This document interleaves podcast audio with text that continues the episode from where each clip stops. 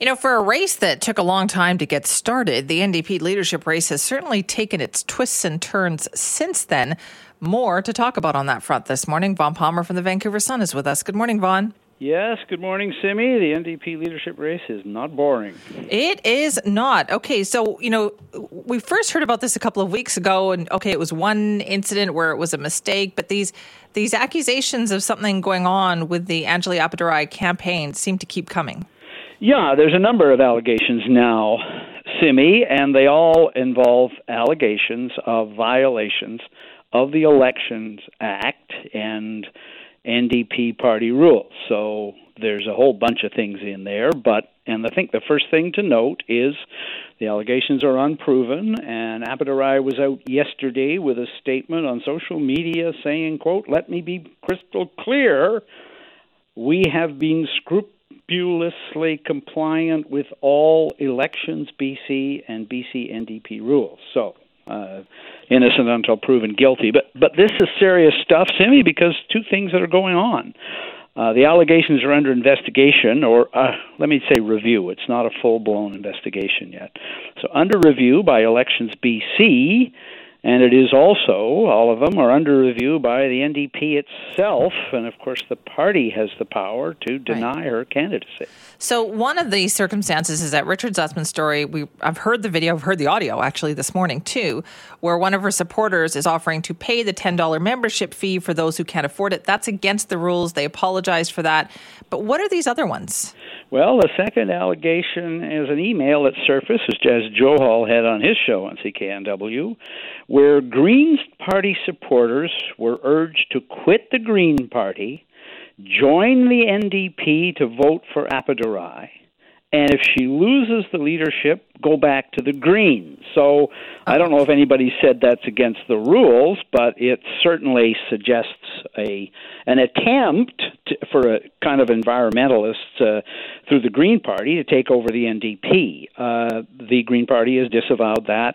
Appadurai has disavowed that email, but it fits into, um, I, I guess, an alleged pattern of activity because the third thing that surfaced, and this is the most serious, I would say, was reported by Rob Shaw of CHEK, yes. a regular on your show too.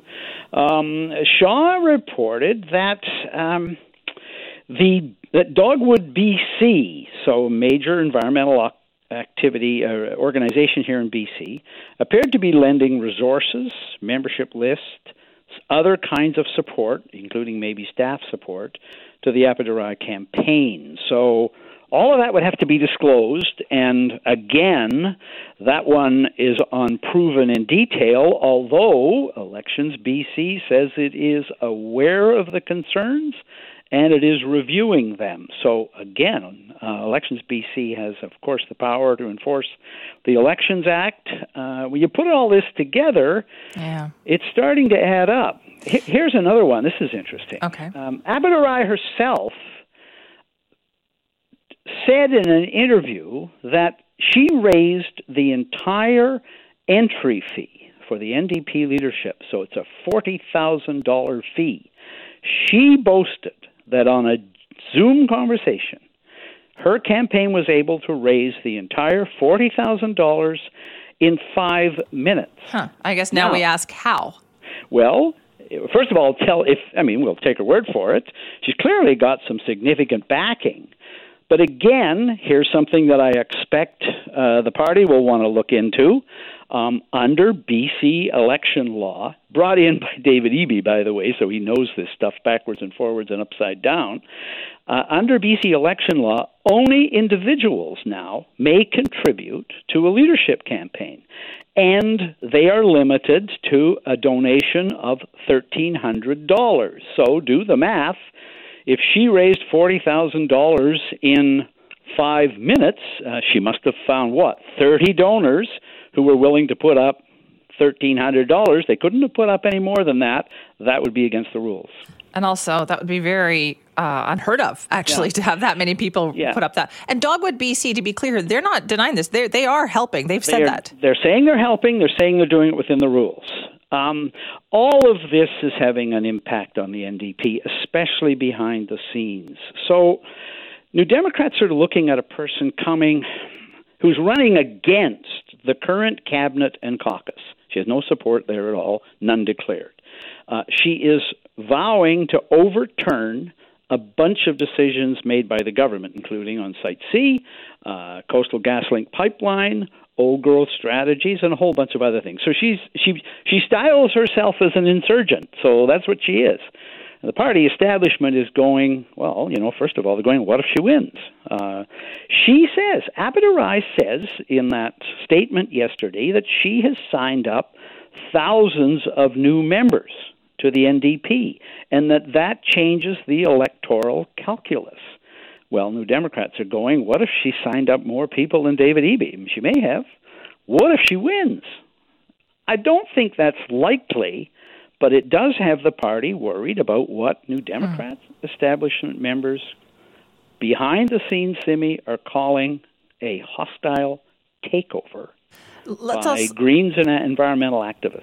Let's also be clear here, Vaughn. This is not a new situation. Like it seems like every political party goes through this when they have a leadership campaign. BC Liberals just went through something similar. Yes, they have in the past, and it, it, particularly the allegation of other people buying your memberships, right? And particularly the the allegation of outside groups trying to infiltrate your party.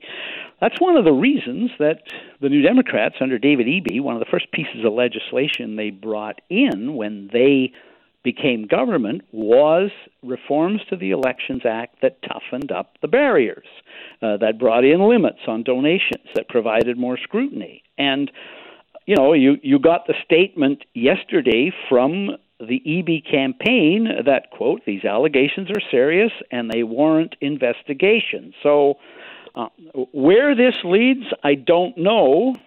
But a couple of things. We know, Simi, from the past that it can take elections BC a long time to review anything. And we don't know what they have. And there's no indication they have anything fatal to her campaign. But that may not be concluded until after the leadership is over anyway. The NDP has the power to disallow a candidate for the party leadership. They have a, a vetting process. It isn't just a matter of paying the $40,000 fee, although Appadurai says she has that. It's a matter of um, looking at things like would the candidacy uh, bring the party into disrepute? Uh, does the candidacy uh, in, violate party rules? Uh, would you have a candidate running under a cloud? I don't know what they're going to do with this, but that's the kind of thing that's going on at party headquarters. And I think, Simi, it's a pretty good guess that there are some new Democrats sufficiently concerned about what they regard as a hostile takeover hmm. who are hoping the party will disallow her candidacy. Okay, so there's that, and very quickly, then we've got the premier addressing yes. the UBCM this morning. Yes, so premier, two of the premier's last three media avails have been in his hometown of Langford, and some of us were getting to joke whether he would even be coming into the office anymore. Uh, but he's doing a big speech at the UBCM today, 11 o'clock, and one of the things we'll be watching for is does he announce anything? You may recall that on Tuesday, Health Minister Adrian Dix said he couldn't announce any changes uh, in the ambulance service or the healthcare system because of a moratorium on announcements uh, during the mourning period for Queen Elizabeth. Well, our premier is pretty talkative. Uh, we'll see whether he announces anything today, whether he considers himself right. bound by that media blackout as well. Interesting. Thank you for that, Vaughn. Bye bye, Simi.